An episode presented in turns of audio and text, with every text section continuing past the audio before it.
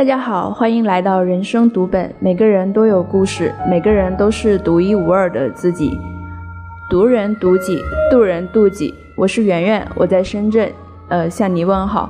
那么今天呢，很高兴邀请了一位朋友，他来自台湾，叫 Jerry，来做这一期的访谈。那接下来有请 Jerry 做一个简单的自我介绍。Jerry 你好。嗯，大家好，我是 Jerry，呃，我来自台湾台北市。来了深圳有了一年的时间，结交了很多呃各式各样的朋友。那在咖咖啡方面呢，我也希望能有一些呃想法，还有一些好玩的地方呃分享给各位啊，谢谢。好的，然后的话，因为 Jerry 本身的这个咖啡呢，他是他们家是先做花店，对吗？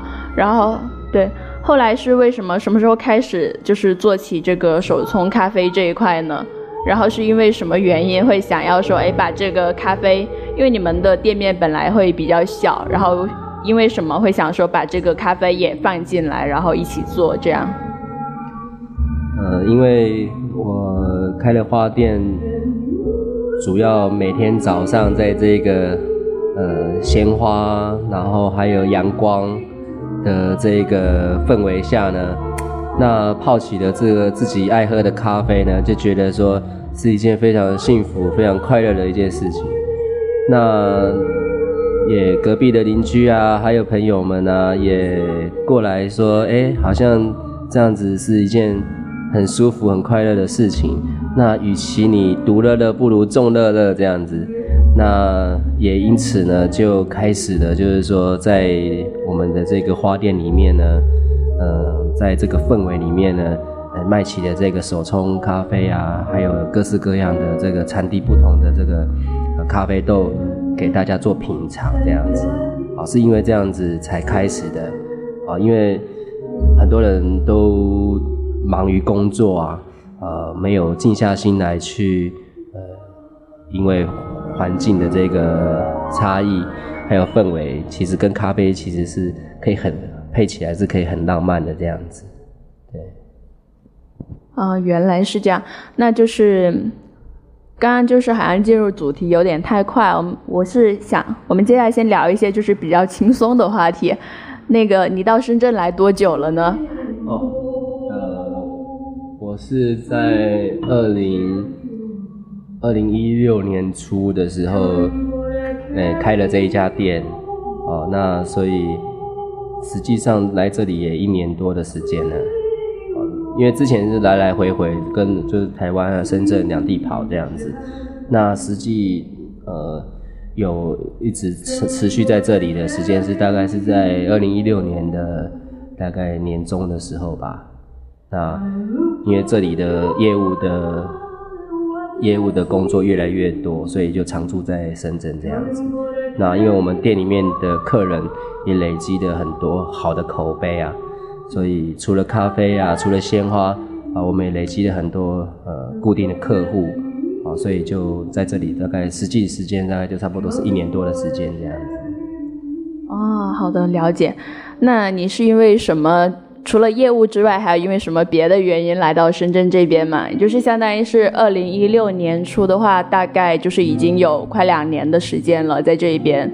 然后你当初就是首先是因为业务来的深圳嘛，还是还有别的什么原因呢？嗯，当初到深圳的时候是呃，因为呃自己本身也是做电子行业，然后对这个深圳现在。在智能的一些产品发展上面呢，呃，想要累积更多的这些人脉。那因为来了这里之后呢，发现说其实深圳还是有很多呃角落是很美好的，所以我觉得那时候就兴起的呃开这个花店。然后呃，实际上呢，在这里呢，就觉得呃很多人事物啊。都比自己原本想象中的都还要更美好啊，啊，所以才一直就呃待在这边这样子。啊，好的。然后因为据我所知，你太太太也是就是广东人，然后能不能就是跟我简单说一下你们两个是怎么认识的？啊，这个，因为他也是在呃，我二零一六年那时候过来的时候，本来是考察工作，然后朋友介绍认识了以后，然后知道说他在这个花艺方面很有一些研究，那也觉得说他有他跟我一样的热忱呢。那我觉得，呃，我们那时候就呃想到了一个办法，就是说。哎，现在这个深圳，我们觉得呃还可以的地方，就是在这个上河坊梅林关这边，然后我们开了一家小店，这样子。哦，当时认识的时候，就是因为想要先开花店，然后之后就是慢慢的就有感情，然后就在一起了，对吗？对对。哦，好的。嗯，那实际上就是因为大家都知道，就是台湾跟大陆的文化还是不一样的。然后因为教育是这两年也比较热门的一个话题，所以我蛮想了，就是也想了解一下，就是你父母对你童年的时候的一些教育是怎样的？你觉得比较有特别的地方？呃，我们我在小的时候呢，我们的教育这方面。我印象比较深刻的是，我我们的呃这个呃教育的方面是比较全面的，就比如我呃我小的时候我就要学作文啊，然后要学很多才艺这样子啊，因为当时的台湾比较奉行就是赢在起跑点这样子啊，所以让我。从小，因为在这样的环境，所以对于自己，呃，无形当中就希望自己是个学霸，哎，这个油然而生啊，所以对什么样的事物都会充满好奇的。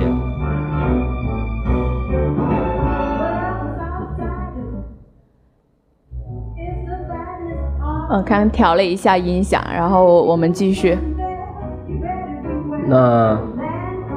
这个两岸的差异呢，我自己是觉得没有自己想象中的这么大啊，因为或许就是我我我的童年时期，我们的生活过得比较富裕，可是现在因为大陆的发展也很很快速啊，所以除了温饱之外，当然还是需要更精致的生活，然后这个部分我觉得现在是。呃，是文化上面的差异，并没有想象中的这么大。对，是的，对，是这样。就是，然后其实也比较想知道，就是因为你说的赢在起跑线上，那你们是本来就是说，哎，校园内他可能设立了各种各样的课程，还是说父母增加的一些补习班这样子？嗯，除了就是说在学校的课程上面会有增设很多课程之外，那我们的童年就是。比较属于就是，呃，除了学校的这些基本课程之外，还有就是一些课外的，啊，包含了体育方面啊、心算啊、作文啊，还有一些速读啊，啊，各式各样能想得到的，呃，几乎都有这样子。嗯，是这样。那就是你觉得父母对你有没有什么影响特别深远？就是可能到目前为止都比较影响你的一些行为习惯，或者说他们的教育，这样子。我觉得，因为从小的环境比较比较好，所以呢，对于一些比较，呃，对于一些比较，呃，有艺术性的产品，比如说画。呃，一一些画作，还有一些像茶道啊、香道啊，因为从小都耳濡目染，常常看到父母亲呃在研究这方面的事情，所以耳濡目染之下呢，对于一些画作的鉴赏，还有这些香道的一些制作方式，还有喝茶的一些文化，那影响比较大的是说，因为。看的比较多，然后从小就接触，所以比较呃，在入门上面可能觉得比较比较容易这样子。对，那还有当然就是说父母亲给我的呃资源比较多，可是实际上是自由的，就是说这些课程其实他也没有强迫。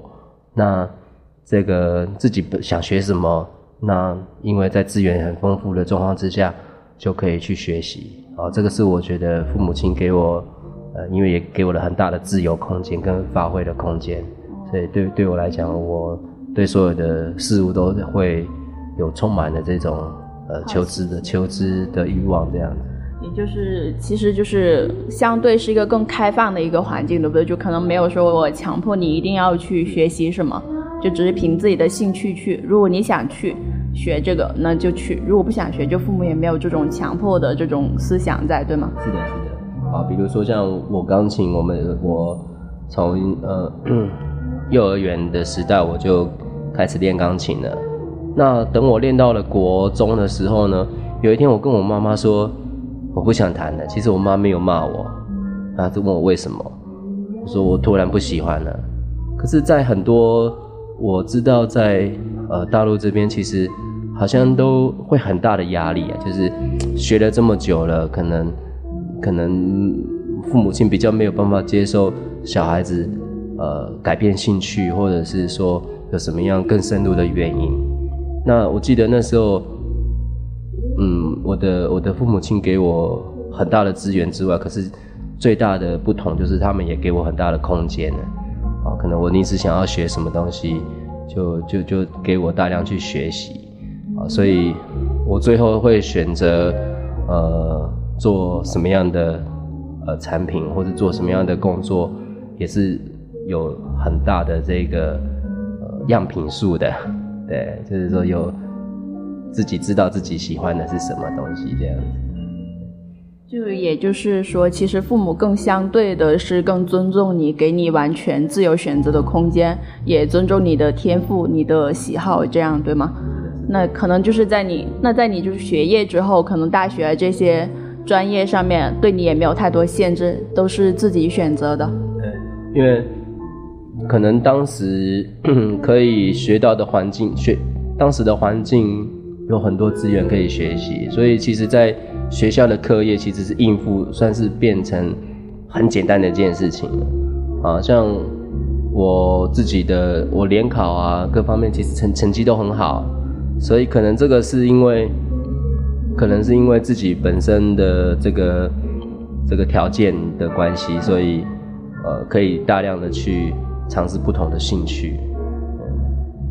啊，那就是因为你刚刚有说到课业的问题，就是大家知道我们现在国内也好，就可能更多的它属于一种应试教育，对分数啊都有比较要求的严格，所以是因为你刚刚有说，就课业它可能不是那么繁重，那也就是说你们可能对于这个分数没有太高的要求嘛？是这个是这样是这样吗？是的，是的，因为呃，台湾这几年来也是教育改革嘛。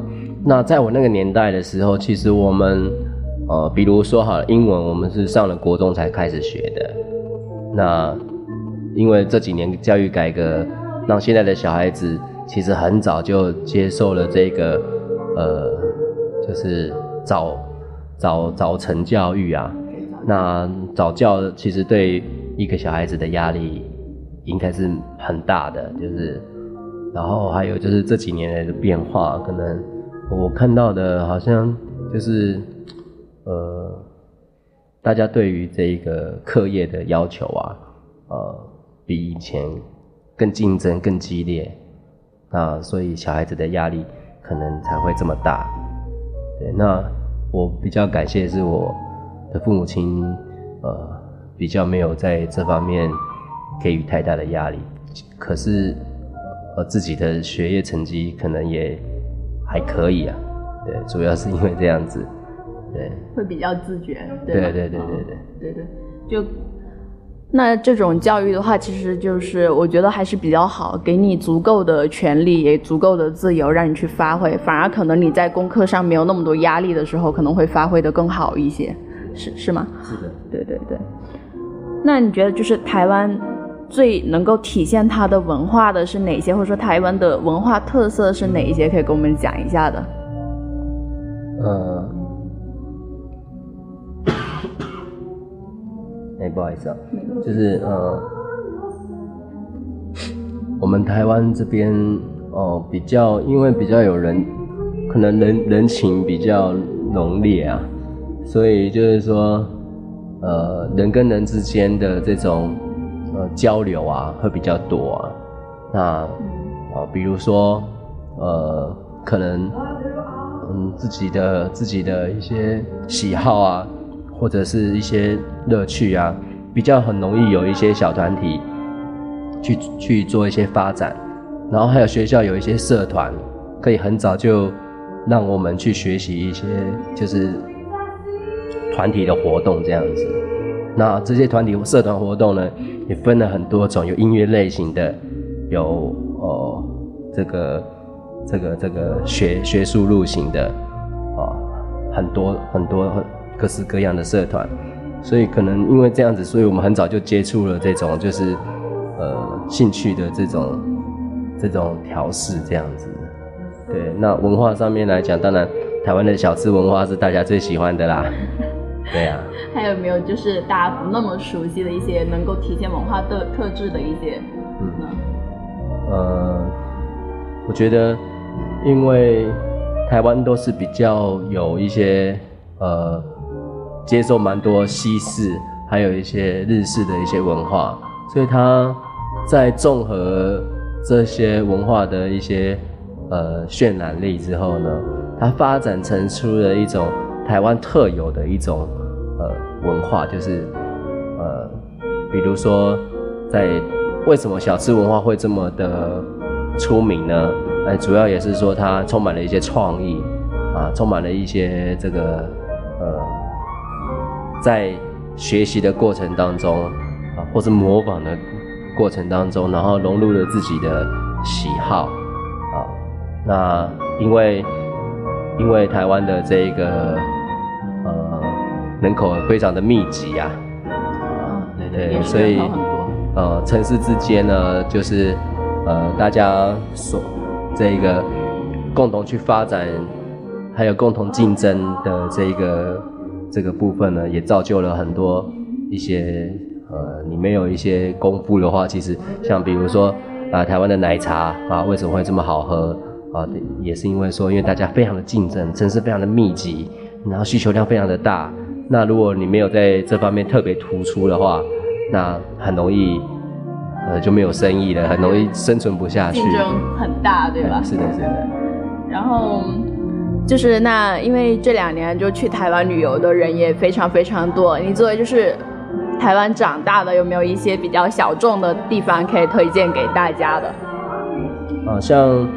来台湾的一些呃，就是大陆的这些观光旅游啊，我我发现他们比较常去的地方就是阿里山啊，还有就是所谓的这个日月潭啊。对对对。那其实之前在这个之前在这个大陆的一些呃旅游的一些书籍当中，我是蛮推荐有一本书叫做《台湾不好玩》。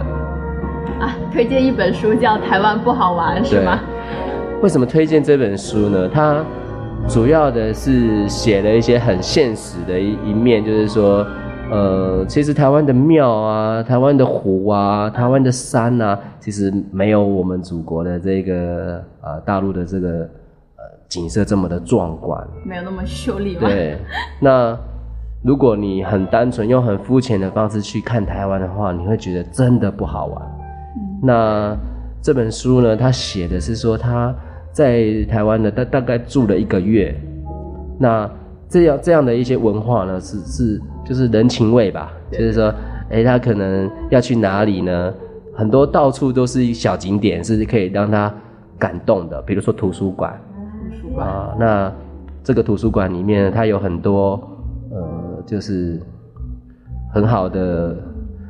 就是可以利用的一些设备啊，然后还有就是说这个空气的呃里面的一些温湿度的调整，让你在里面感觉到很舒服啊。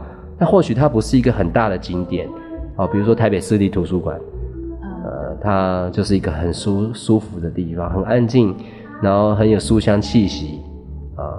那比如说呃花莲的实体品，哎，这个是。一个没有被开发的一个景点，呃，那这个地方呢，它拥有很多，就是稀有的植物啊，稀有的鸟类啊，呃，因为它嗯并没有被开发，那就是可能这个这些比较不知名的景点呢，可能就是比较需要在台湾哦待一阵子才才会发现的啊，甚至我们自己，我们台湾因为城市都市化，大家都很忙碌啊，所以其实很多转角可能就是一个很不错的地方，那都没有都没有发现。对，所以其实，所以其实是说台湾的这个特质的话，你你是比较推荐大家如果有时间，最好是生活一段时间才能够发现，对吧？也就是说，因为像这样走马观花的去旅游，可能大家真的会觉得不好玩，然后或者说没有获得什么体验，是这样吗？是的，是的。哦，明白明白。然后就是八卦一下一个小小的问题，因为就是太太是广东人嘛，对吧？嗯。然后，因为就是大家知道台湾的这个。比如说你来回啊，可能包括一些文化方面的东西不太一样。那你当初就是跟太太决定要结婚的时候，有遭到家里的反对吗？哦，因为我们我们家里的这个就是说对婚姻关系啊，因为我自己其实我有一定的年纪了，我本来是不打算结婚的。对，原来还是不婚主义。对，因为我喜欢享我享受孤独，我觉得是一件。很开心的一件事情啊，我想就没有束缚啊。然后我原本对于婚姻的关系呢，我觉得就是除非要生小孩吧。那我觉得我对于生小孩这件事情没有任何的憧憬，因为我我不喜欢小孩子。那今天有人可以愿意跟我在一起，不是为了生小孩，然后我可以跟他发展共同的兴趣，然后因为我老婆又长得很漂亮。啊，那这各方面的条件，对，然后又是他反追我的，所以我觉得，你确定是你老婆反追你吗？这一期节目之后，他可能会听哦。那他常常自己这么说啊。那我觉得就相处了一阵子之后，发现说，那我们有很多的共同点，好，就就这样子就可以。那对方的父母亲呢？也很开，也也很开开化，就是就开明，对，就是很开明。就是说，我的岳父岳母呢，呃，他们也同意我们不生小孩，然后也同意，就是双双方父母都接受你们可能有丁克这种心态，对对，就很尊重我们。然后我自己真的非常开明。对我我我的父母亲也是，呃，对于我的决定，因为我我的父母在我十八岁的时候就跟我讲说。你出去不见得要回来啊，就是这个这这里就只是台湾是你的老家，呃，你你你不见得要我我们自己可以照顾好我自己，对，那就不一定说你之后一定要在台湾，在自己的故乡，对对，就其实他们可能真的就是作为理解了父母的本质，孩子可能长大了，但是。他不一定是你生命中的全部的部分，他还是要终终归回到他自己的生活里，是可能你父母是这样的概念。对，我的我的父母很早就告诉我说，那你结婚了以后，如果要生小孩的话，那这个小孩子我们不帮你顾的，呃，他们会影响到他们的生活品质啊。就是我我也需要有我自己的生活。对他们有空间，他说他们好不容易退休了，然后可以到处环游世界，那。我们如果要把孙子给他们照顾的话，这样子我就太不负责任了啊！对，就是也不能影响他们的晚年生活。对对对对对对。这个也，这个也，就觉得你们双方父母的教育啊理念可能都非常一样。嗯。那就是，其实你刚刚说你太太，我觉得我可能也更相信，就是你们两个人有相同的特质，对于一些就是生活中的一些要求，一些就是这个东西，包括。食物也好，品味也好，可能就是特别的相似，那大家就一个相互吸引的一个状态，对，最后才能在才能够在一起，对对对对吧？对，所以太太也是一个非常优秀的人，在你眼里就是很漂亮啊，就是适合我的人这样子，适合你的人，对。对对，然后因为。其实我们上半部分在讲教育这个话题，因为我的搭档他其实比较关注这一些方面嘛，就觉得说对一个人的成长环境啊和将来的性格塑造有一个非常大的影响。对，那你就是因为也知道，就是你从小可能受到各种文化的熏陶会比较多一些，那就是你觉得你最欣赏就是太太哪一点呢？或者说很多点都可以。因为我觉得他很有艺术家的气息啊，就是说，比如说在这个体现在这个花艺上面，那我觉得他很有创意，很有自己的真实的想法。那对于呃自己的喜好也有不同的见解。那这个是跟我比较能够契合的地方啊，就是我对于任何的事物我也都充满了好奇，那就是可以去印证。可以去呃大胆的去尝试，我喜欢这样子的一个一个一个方式的生活，这样保持保持求求知欲，然后一个新鲜感，然后再去尝试，对对对，是这样的生活态度对吧？是的，是的。就所以父母对你的影响还是很大，就他们是一个开放式，然后并且包容你，然后也就是给你足够的自由，觉得你是一个独立的个体，完全尊重你。对，是的，是的，因为从小。像哦，我自己的父亲也是一个画家嘛，那他也到处去写生，到处去旅游这样。那我我自己的母亲是一个摄影师，啊，父亲是画家，母亲是摄影师，是，所以他他们长期也都就是带着我们跑来跑去啊。那从小就看到很多在各个国家或是各个地方看到很多不同的事物啊，觉得这样这个是一件。很开心，很很幸福的一件事情啊！文化熏陶很很就很重要。对，就是见识吧，就是看的东西，觉得看的比较多啊。这是长大了以后才发现，哎，到说，呃，自己有很多是因为从小耳濡目染啊，看得多了，所以呃有这个呃基本的一个尝试这样子啊，还有基本的见见解，因为小的时候有。自己的父母亲就好像是很好的导师一样，对，那给我们的思考，对人生的一个导师，也是朋友这样子。嗯，那因为他这个时间的关系，我们先录上半段，然后剩下的我们下半段再继续。